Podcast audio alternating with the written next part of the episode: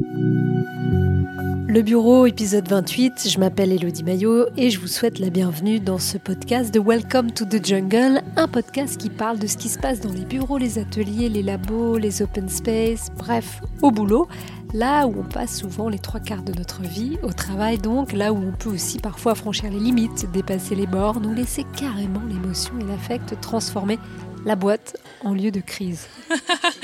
Ça a une place majeure euh, partout euh, en tant qu'être humain, l'émotion les émotions. Seulement l'entreprise, euh, en général, la bannit. Mais parfois, le, voilà, le, stress, la pression, la peur, qui sont des émotions, nous font prendre des décisions qui sont mauvaises. Parfois, il faut savoir un peu prendre du recul et avoir la tête froide pour, sous le coup de l'émotion, malgré tout, arriver à prendre des, des décisions qui soient intelligentes par rapport à la situation. Toi, Marie, on peut dire que tu as su prendre ce recul nécessaire dès ta première expérience professionnelle. À ce moment-là, tu viens de sortir de Sciences Po, tu as 24 ans et tu te retrouves à travailler dans le syndicat national des sapeurs-pompiers. Toi, tu n'es pas syndiqué à l'époque et pas pompier, mais tu es employé dans ce syndicat dans lequel il va se passer des choses incroyables. Et toi, tu es donc jeune dans l'équipe de direction et dans un milieu professionnel, disons que tu connais pas trop. Euh, avant ça, j'ai travaillé euh, dans un milieu euh, ostréicole, pour le, enfin, chez des ostréiculteurs. En fait, j'ai organisé un congrès international. Et ensuite, j'ai effectivement travaillé dans un syndicat de sapeurs-pompiers, le syndicat national des sapeurs-pompiers, en tant que chef de cabinet. Et en tant que chef de cabinet, j'avais un rôle assez large, puisqu'il s'agissait de à la fois de gérer la petite entreprise euh, qui était le syndicat, c'est-à-dire une, petite entreprise avec des salariés, euh, donc les recruter, les euh, manager l'équipe, mais aussi tout l'aspect communication envers les adhérents, les syndiqués, toutes les, questions de stratégie et de conseil politique, là pour le syndicat même et son équipe dirigeante. Très rapidement, tu te rends compte qu'il y a une ambiance un peu étrange? En fait, je me, je me rends compte très rapidement euh, que euh, le syndicat en fait, a des euh, enjeux de vie ou de mort, en fait. Parce qu'en fait, j'arrive à un moment où le syndicat doit changer d'affiliation. Donc là, il faut, peut-être que je détaille des choses qui sont un peu techniques. les syndicats devaient être affiliés à une grande centrale syndicale pour siéger dans les instances représentatives. Nationales Nationales, exactement. Les grandes centrales syndicales, c'est FO, la CFDT, la CGT, etc. etc. Et donc, pour que le syndicat de pompiers soit entendu à un niveau national et puisse être en mesure de discuter avec les ministères, il devait être affilié à l'une de ces grandes centrales syndicales, c'est ça? Exactement. En 1945, les euh, cinq grands syndicats, euh, on leur dit il n'y a pas de souci, vous serez représentatif, euh, quelle que soit l'audience que vous faites. Et en fait, en 2008, il y a une loi qui, vient dire mais non, en fait, vous ne serez pas représentatif ad vitam aeternam, mais vous devez faire un, telle audience vous devez avoir tant de voix pour être représentatif. Et en fait, ça a été un, grand euh, choc euh, quelque part chez les syndicats, puisque il, y en avait certains qui, se retrouvaient réellement en difficulté. À chaque élection, c'est vraiment est-ce que ça va le faire ou est-ce que ça va pas le faire? donc c'est vraiment l'incertitude. Donc face à cette incertitude, il y a une décision politique qui est prise d'aller dans un autre syndicat qui s'appelle Force ouvrière. FO. Voilà, tout à fait. Bah, le syndicat dans lequel je débarque à ce moment-là, euh, il est affilié euh, à, la, CFTC, en fait. C'est un syndicat apolitique et indépendant. Et s'il est affilié euh, à une centrale syndicale, c'est parce qu'il n'avait avait pas le choix. En fait, d'ailleurs, aujourd'hui, il n'est plus affilié à aucune centrale syndicale parce que la loi a changé et, la représentativité peut passer par d'autres moyens. Mais en tout cas, moi, j'arrive à ce moment-là, moment, au moment où on est en train d'essayer de changer d'affiliation. Donc c'est un moment euh, très particulier puisqu'il euh, faut expliquer aux adhérents euh, pourquoi. donc il a fallu faire un effort de pédagogie énorme pour expliquer bah, ces, règles un peu compliquées de représentativité donc, et ce qui allait être mis en place pour demeurer dans la négociation en fait. Toi, tu arrives dans ce syndicat, dans cette nouvelle entreprise, pour ce nouveau job, alors que tu es très jeune, à un moment clé où des choses euh, cruciales risquent de changer pour le syndicat et donc pour ton employeur. Oui, j'arrive à un moment charnière euh, et c'est là que les choses se compliquent puisque euh, au fur et à mesure, euh, plus on avance vers ce fameux congrès statutaire euh, qui va nous faire changer d'affiliation, plus on sent des tensions euh, dans l'équipe de salariés. Dès que j'arrive, en fait, je comprends qu'il y a des petites réticences parmi les salariés et je me rends compte quasiment immédiatement après mon, mon arrivée, en fait, y a une autre salariée avec qui, ne me donne pas toutes les infos. Quand j'ai des questions, elle élude. voilà, quand je demande à ce que des choses soient faites, je sens bien qu'il y a de la résistance, qu'elle est réticente, qu'elle le, voire qu'elle le fait pas. Je sens surtout que quand je lui demande des informations sur comment ils font, sur les process qu'il y a, elle refuse en fait de me les donner, mais pas de manière frontale. C'est à chaque fois, elle élude, elle reporte ou elle dit mais non c'est pas très important. Euh, euh, il y a toujours une stratégie en fait euh, qui est mise en place pour pas répondre franchement et pour pas que je puisse tout voir, tout voir et tout savoir je, sens qu'il y a des résistances et que c'est pas euh, qu'elle n'a elle, pas envie de travailler vraiment avec moi. Je, voilà, je sais pas comment dire. C'est quelque chose d'invisible, d'impalpable que tu ressens. Oui, on peut dire ça. Oui, voilà, c'est pas frontal, c'est sûr. Il y a une résistance, quoi. On a, commencé, on a quand même vraiment commencé à se. Enfin, quand je dis on, c'est euh, le, président, le vice-président euh, et puis moi. on était quand même très vigilants parce qu'on se rendait compte que. Enfin, on est dans un climat, euh, on va de soupçon. Euh, et, puis, euh, et puis un jour, le président m'appelle dans son bureau. Hein. On a des, bureaux qui sont l'un à côté de l'autre. Et il m'appelle et en fait, il avait reçu un mail dont il ne devait pas être destinataire. et en, lisant tout l'historique des mails, en fait, il se rend compte que c'est un mail qui organise, en fait, qui fait la liste des personnes qui vont monter un syndicat concurrent qui restera euh, donc, euh, dans le, la centrale syndicale historique, la CFTC. Euh, et donc là, on est estomaqué, lui et moi, évidemment. Le mail, il vient d'où? Le mail, il vient d'un ancien membre de ce syndicat qui n'y travaille plus en tant que syndicaliste, mais qui y a été. Euh, et qui pourtant euh, a repris euh, des activités apparemment à ce moment-là pour essayer de mener cette fronde en fait. Et donc l'objectif clairement hein, qu'ils ont, c'est de conserver les, adhérents et d'empêcher le syndicat de changer d'affiliation et bien sûr faire sortir le président, le vice-président existant. et, le mail, en fait, c'est tout simplement une erreur. C'est que je pense que, enfin, c'est clairement une erreur. L'adresse du président a été ajoutée par erreur. Donc c'est une mauvaise manipulation qui fait qu'on arrive à découvrir une liste de personnes euh, qui fomentent une sorte de, de petit coup d'État à l'échelle du syndicat. Alors lorsque le président, donc ton chef, reçoit ce mail par erreur, qu'est-ce qui se passe? Alors tout d'abord, euh, lui il est atterré hein, parce que le syndicalisme c'est un milieu de gens... Euh, qui sont passionnés, absolument passionnés par euh, la défense de leur euh, métier. Et en fait, le président, le vice-président en font partie de ces gens euh, extrêmement passionnés qui se rendraient malades pour défendre les intérêts de leur métier. Et en fait, cette passion, elle se retrouve aussi dans les relations que nous, les syndicalistes, entre eux. Il y a beaucoup d'amitié qui se crée et de solidarité très très forte. Et donc, la première des choses, c'est que lui, il est estomaqué, atterré Heureusement qu'il était assis. Lorsque le président te, convoque, qu'est-ce qu'il te dit concrètement? Regarde ce mail. il, est, bah, il est complètement, il est, il est atterré. C'est un moment, euh, un moment euh, assez compliqué. Donc c'est un double coup. Euh, c'est un coup dur en tant que syndicaliste, mais c'est un coup dur en tant qu'homme en fait. La première des choses, c'est qu'il est trahi par des amis en fait. Donc il y a ce, cet état là d'émotion très très fort qui est présent. Et ensuite, moi qui ai plus de recul puisque je suis pas aussi investie que lui, euh, bah, on, comment dire, on essaie de, de se poser et de dire bon bah, là qu'est-ce qui, enfin, qu'est-ce qui est prioritaire? Et ce qui est prioritaire, c'est de plus donner accès euh, aux données sensibles qui sont en train d'être euh, bah, transférées, qui sont captées les données sensibles, bah, c'est euh, tous les fichiers euh, des, adhérents avec leur, évidemment leur nom, leur prénom, euh, leurs coordonnées, leurs coordonnées postales, mail, bancaires. et les, enfin, c'est les listings, puisque c'est ça qui, importe.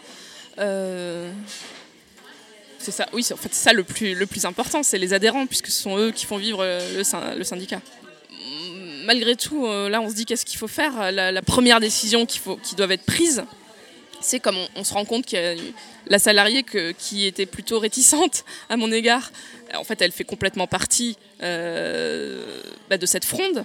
Comment vous vous en rendez compte? Parce qu'elle fait partie des personnes qui, dans les échanges de mails, euh, répondent. Parce qu'en fait, le, mail dont a été destinataire par erreur le président contient tout un historique avec des gens qui, discutent. Et donc, euh, on voit, bah, on voit la liste des personnes.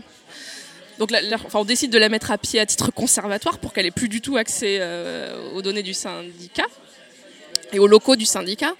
Donc moi, je, me retrouve dans un, rôle que j'avais jamais, jamais, mais jamais eu, évidemment. Jamais j'aurais pensé me retrouver dans une crise euh, pareille, en fait, avec des trahisons, avec euh, bah, euh, des agendas cachés. C'était très violent. Donc on fait une mise à pied à titre conservatoire, mais c'est vraiment compliqué. Donc ce qu'on se dit, c'est comment, comment faire. donc moi je fais des recherches bah, tout simplement sur ce qu'on avait le droit de faire juridiquement.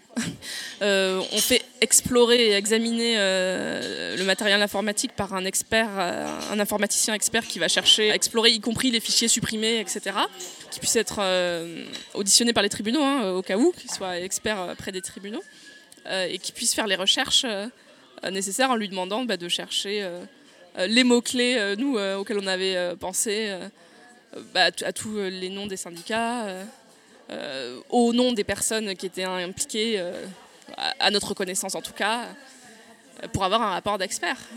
Donc moi en fait j'étais aussi en train de chercher expert informaticien sur internet sans y connaître rien, que, c'est assez surprenant, voire un peu déroutant, mais bon de toute façon j'ai pas le choix, faut bien avancer, hein, parce que au final c'est quand même une question de, vie ou de mort hein, pour le syndicat en parallèle, euh, on se dit qu'il faut qu'on change absolument les serrures. Euh, donc je, fais, je cherche un serrurier euh, et, le, et, je l'envoie changer les serrures. Le jour même, tout ça c'est... tout, est fait absolument dans, une sorte d'urgence. Hein. On a un peu l'impression d'être dans un film, hein, quelque part. tout ça, c'est une journée, une journée un, peu fatigante. en parallèle, il faut quand même expliquer aux autres, à l'autre salarié ce qui se passe. Euh, pourquoi elle a plus de collègues tout d'un coup, euh, collègues euh, avec qui elle était depuis, je pense, 5 à 10 ans. C'est ça, une mise à pied à titre conservatoire, ça a un effet immédiat. Hein. Voilà, on vous dit maintenant, vous êtes mise à pied. C'est fait par un huissier hein, qui vient remettre la, mise à pied à titre conservatoire et qui dit bah, vous prenez vos affaires et vous sortez. Et non, l'ordinateur de l'entreprise, vous le laissez, ça ne vous appartient pas. Donc c'est, quand même une mesure qui est très, violente pour la personne qui le vit. Euh, très violente à mettre en œuvre, euh, c'est quand on estime qu'il y a une menace réelle euh, pour l'entreprise. Donc c'est une mesure de protection immédiate. Hein. Donc elle avait vu forcément ça se dérouler sous ses yeux, donc c'est pas marrant, marrant pour le moins. C'est même quand même un peu traumatisant. Hein. Donc bah, on lui a dit euh, qu'est-ce qu'on lui, bah, enfin, on, lui a pas caché en tout cas euh, que cette personne-là avait un double, enfin un autre objectif que celui euh, du syndicat. Hein. et puis surtout, on avait aussi, on a eu aussi besoin de lui poser quelques questions, de lui demander si elle avait, si elle s'était rendue compte de choses, etc. Et puis de savoir aussi si, dans quelle mesure, si elle en faisait partie ou pas, en fait. C'était aussi ça notre question. donc, et là encore, c'était pas forcément facile parce que c'est quelqu'un qui parle pas beaucoup. Donc euh, c'était difficile tout en euh, essayant quand même de la rassurer euh, sur la pérennité de son poste, parce que c'est ça aussi les enjeux qu'il y a derrière. Et dans ce contexte-là, moi je me suis aussi retrouvée à recruter quelqu'un dans un contexte pareil. Ce qui n'est pas forcément évident aujourd'hui. Moi je fais du conseil en management et on parle beaucoup de la promesse employeur et de l'expérience collaborateur. Et, et donc de tout ce qu'on peut apporter aux candidats d'agréable et de, pour qu'ils viennent en fait dans notre entreprise. Mais alors là, euh, on était à l'opposé de ça, puisque dès son embauche, euh, on lui a dit, bah voilà, ça va pas être euh, très agréable, mais il va falloir, s'il te plaît, tiens le coup, parce qu'on est dans cette situation et c'est hyper compliqué.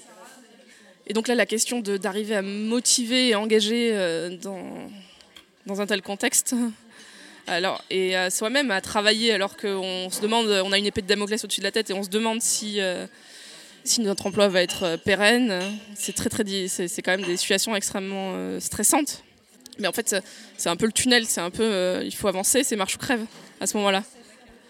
Ça a créé des liens quand même particuliers. Quand on est dans l'adversité, de toute manière, les liens sont toujours plus forts. En tout cas, quand on est solidaire et soudé. Je me souviens qu'une fois, on n'en pouvait plus avec la secrétaire et on avait mis de la musique à fond et on s'était mis à danser. ouais, pour évacuer le, stress en fait. Parce qu'on était tellement euh, dans la merde. C'était tellement difficile qu'à un moment donné, on en, avait, enfin, on en avait tellement marre. C'était soit on se mettait toutes les deux à pleurer, soit on, se, on mettait la musique et on dansait. Donc on a choisi de mettre la musique et de danser. C'était un moyen comme, un autre euh, d'évacuer hein, toute la pression. Moi, je me souviens que toute mon énergie était concentrée euh, sur ces questions-là. Euh, parce que, en fait, je rassurais quelque part, euh, j'essayais de rassurer et les salariés et mes chefs.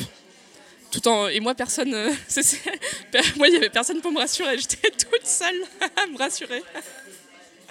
Mais ça fait partie des. Enfin, ça, c'est les rôles quand on est entre. Quand on est une sorte de pivot, bah, c'est comme ça. J'ai vécu cette crise à titre personnel difficilement, ça c'est sûr, puisque j'avais ce, rôle très difficile de rassurer mon, équipe et de rassurer mes chefs, euh, donc de manière assez solitaire aussi. Je dormais très mal la nuit, évidemment. J'avais une pression énorme euh, jusqu'à l'organisation, euh, puisque l'objectif c'était d'organiser ce fameux congrès qui nous permettait de changer d'affiliation. Donc j'avais une, énormément de pression, puisque c'était marche ou crève un peu. J'avais la pression de perdre mon emploi, j'avais peur, donc évidemment, de perdre, de perdre euh, mon emploi sans que je ne pouvais pas le dire. Donc moi j'étais... Euh, et puis c'était très difficile aussi dans... c'était, enfin, j'en parlais quand même autour de moi, mais euh, c'était parfois c'était difficilement compréhensible à l'extérieur, puisque c'était une, c'est une situation qui n'est pas forcément très commune. Je me sens, j'étais quand même dans une forme de solitude, de solitude et de pression et d'angoisse assez importante. Heureusement que j'avais du soutien dans ma vie privée, quoi. Ça, pendant quelques mois, c'était je pensais qu'à ça. Je m'engageais à fond. Et là, comme on était dans une telle situation de crise, euh, de toute façon, c'était, j'avais pas le choix. Et personne n'avait le choix. Euh, on, s'est tous euh, engagés à fond. Avec les questionnements à qui, on peut faire confiance. Ça, c'est, un vrai sujet. ça, les gens t'en faisaient part à toi? Ah ben, le, Mes chefs, ils m'en, oui, ils m'en faisaient part, oui. Oui, oui, bien sûr. Bah, c'était des questionnements autour de à qui on peut faire confiance en fait, puisque un ami de 20 ans nous trahit. Ça, c'est très très difficile d'être dans une, une atmosphère de, de, suspicion ou de, de plus avoir. Euh, de se demander à qui on peut faire confiance, parce que nous aussi, hein, à un moment donné, toute l'équipe, on était là, bon, euh, à qui on peut faire confiance en fait. Et on, est dans l'hypervigilance constamment. Euh, je sais pas comment dire, euh, c'est une forme d'enquête, d'enquête continuelle. Euh, à, la fois dans l'observation, dans les, dans comment dire, dans l'écoute ou dans une, une, maîtrise de soi aussi dans ce qu'on, dans, bah, dans tout ce qu'on va dire, pour se dire, pour faire attention à pas donner trop d'informations, parce que si on n'est pas sûr, absolument sûr de cette personne, il faut être hyper vigilant. Comment est-ce que ça s'est terminé alors cette crise? Alors comment ça s'est dénoué? On a organisé ce fameux congrès qui devait, qui devait entériner euh, nos, le changement d'affiliation. On l'a organisé, euh, c'était aussi, on était c'était très dur parce qu'il fallait. On avait peur, en fait, que les pour et les contre en viennent aux mains. Carrément Ah, bah oui, carrément, parce qu'en fait, l'enjeu, c'était de voter euh, la décision d'affiliation euh, à Force ouvrière. Et euh, voilà, on savait aussi que certains étaient sanguins, ou engagés, très engagés. et donc on avait bien sûr peur qu'il qu y ait des débordes, enfin qu'ils se tapent dessus. Hein. On avait peur aussi que des personnes pas invitées viennent pour influencer en fait euh, bah, le vote, tout simplement que euh, les euh, chefs de la grande centrale syndicale à laquelle on, dont, on voulait partir se, ramènent au Congrès pour, pour empêcher qu'on change d'affiliation. donc on a engagé un service de sécurité pour bloquer l'entrée de ce congrès, ce qui, euh, au niveau syndical, est quand même, et en tout cas dans ce syndicat-là, était complètement inhabituel, puisque ah, normalement ces congrès, c'est des lieux où ils se retrouvent tous, où ils sont super contents d'être ensemble. C'est plutôt, on fait les, formalités juridiques administratives, mais, mais c'est aussi des moments euh, très, euh, comment dire, fraternels et, et, conviviaux. Et là, c'était pas du tout le cas. C'était une ambiance extrêmement tendue avec un un service d'ordre donc euh, à l'extérieur qui filtrait l'entrée. C'est toi qui avais euh, embauché le service d'ordre? Oui, c'est moi qui avais embauché le service de sécurité. Mais enfin, c'était euh, pour nous, c'était un truc complètement hallucinant de faire ça. Hein. C'était et c'était pas fait de gaieté de cœur. Moi, j'avais cherché aussi un huissier euh, qui était présent pour, euh, assurer que le vote était conforme. Réglo, quoi. Tout ça aussi, c'était complètement, c'est la première fois, c'était complètement extraordinaire au sens euh, premier du terme.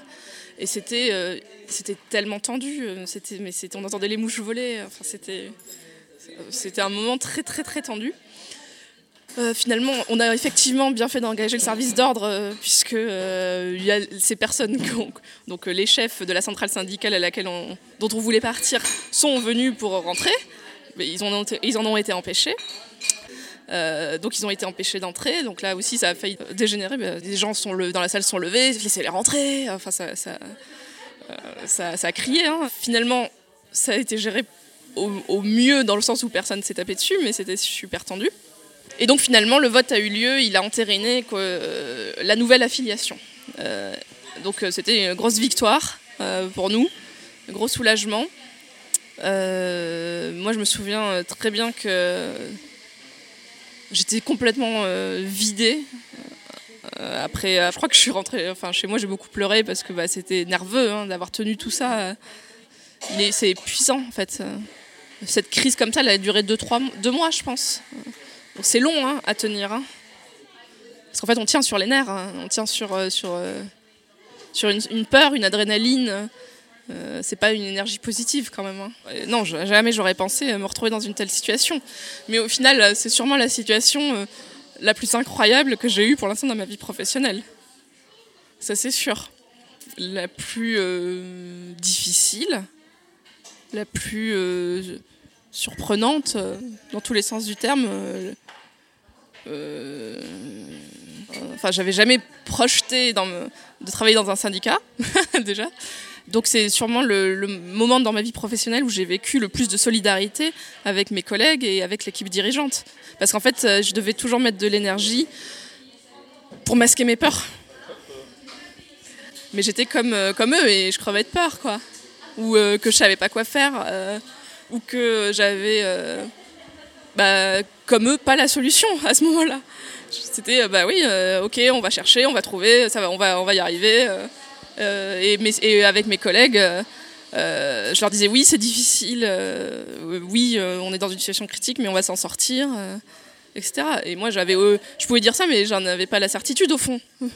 Je, évidemment que je, je, je, je, faisais tout ce que je pouvais pour, mais je savais que c'était une situation très incertaine. Je pouvais faire tout ce qui était en mon pouvoir pour que ce vote ait lieu de la meilleure manière qu'il puisse, euh, etc. Que ce congrès se tienne, mais euh, j'avais pas les clés derrière. Euh, en fait, voilà, les situations comme ça d'adversité, elles mobilisent, elles, obligent à être centrées et à être très dans une sorte d'intégrité avec soi-même. Dans le sens on est, peut pas se disperser. Il faut être entièrement là, entièrement présent et dans son intégrité. Et ça, c'est euh, une façon euh, d'être et d'avancer qui est euh, assez puissante. Voilà ce que ça m'a appris. Ça me sert aujourd'hui, mais c'est quelque chose qui se réactive dans les situations compliquées. Pour moi, en tout cas, c'est pas une situation permanente. Et ce que m'a appris euh, surtout cette crise, c'est à quel point l'adversité peut lier euh, les gens et les rendre solidaires. Surtout dans une entreprise, mais même dans la vie, je pense. Ça, c'est mon côté euh, positif. Voilà, depuis, Marie garde toujours la tête froide dans son nouveau taf. C'était Le Bureau et le film de Marie, celle qui avait dû gérer une crise, avec au micro Elodie Maillot. Moi, je vous retrouve dans 15 jours avec un nouvel épisode. En attendant, vous pouvez retrouver tous nos podcasts sur les plateformes d'écoute et sur welcome to the jungle.co. Si vous aimez, n'hésitez pas à en parler autour de vous, dites-le nous, envoyez-nous des likes, des petits mots et surtout, n'hésitez pas aussi à nous écrire pour nous raconter vos histoires de bureau. Une seule adresse pour ça, podcast singulier wttj.co. À bientôt.